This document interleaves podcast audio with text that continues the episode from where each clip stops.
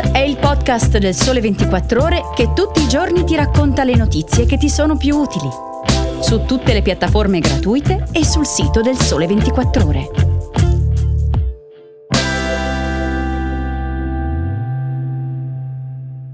Ciao a tutti e bentornati all'ascolto di Start.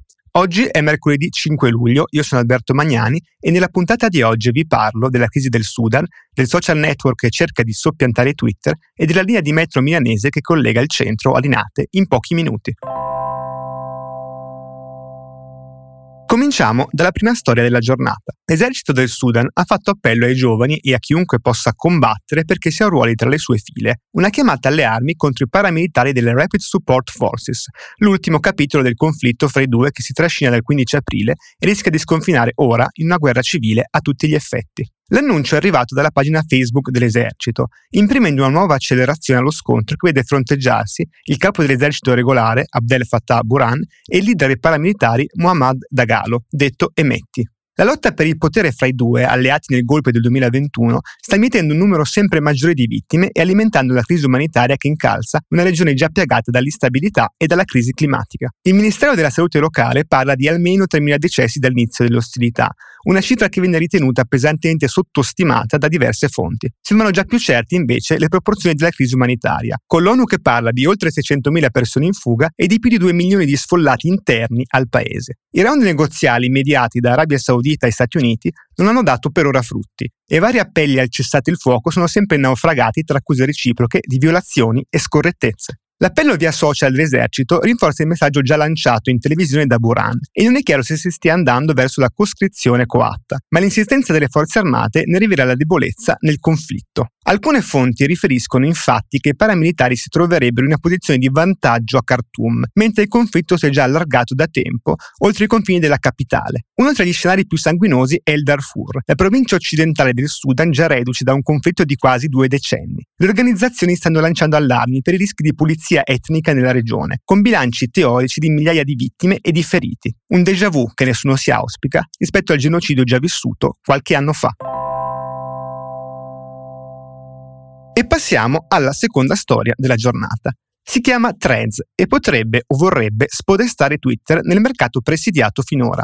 È l'applicazione che sarà lanciata domani, 6 luglio, da Meta, la holding di Mark Zuckerberg che è già proprietaria di WhatsApp, Facebook e Instagram. L'app, spiega Biagio Simonetta sul Sole 24 ore, è studiata nel dettaglio per ricalcare quello che fa oggi la piattaforma dell'uccellino blu, consentire un flusso costante di post testuali, riproducendo il servizio di tweets offerto dalla piattaforma acquisita da Elon Musk. L'annuncio è arrivato un po' a sorpresa, lasciando intendere che Zuckerberg voglia capitalizzare la crisi di immagine e non solo di Twitter. Musk ha infatti scatenato le ire degli utenti con una serie di modifiche e restrizioni all'app, dall'obbligo di pagamento per usufruire della spunta blu al tetto massimo di tweet visualizzabili dagli utenti in un certo lasso di tempo. Un cambio di rotta accusato di aver snaturato la piattaforma, a maggior ragione perché sommato a disfunzioni e bizzarrie che stanno alienando una quota sempre maggiore di iscritti e favorendo la fuga di inserzionisti pubblicitari. Da qui le ambizioni dei vertici di rilanciare la reputazione del social, ora insidiata dalla concorrenza di un gruppo che non si era ancora espanso sul versante del cosiddetto microblogging. Threads sarebbe legata a Instagram, consentendo così agli utenti di seguire gli account già apprezzati sul social e mantenere lo stesso nome utente. Una scommessa che prova a trasformare la crisi in una nuova opportunità di mercato, per altri.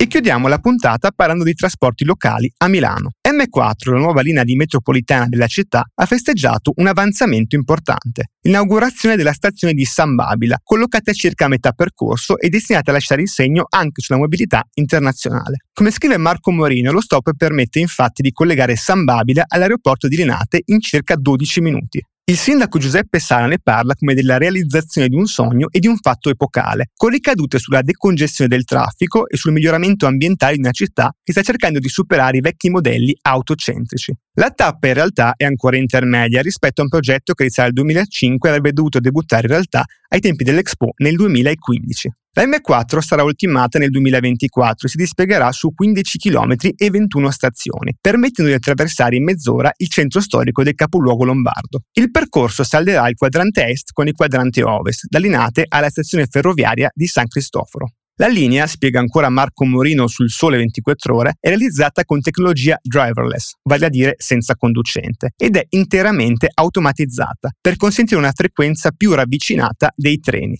Il tassello finale per ora della M4 porterà la rete metropolitana di Milano a un'estensione di 118 km complessivi, la sesta in Europa. E siamo arrivati al termine di questa puntata di Start. Come sempre, se avete dubbi, domande, curiosità, scrivetemi ad alberto.magnani chiocciola il sole 24 ore.com. Start torna domani. A presto!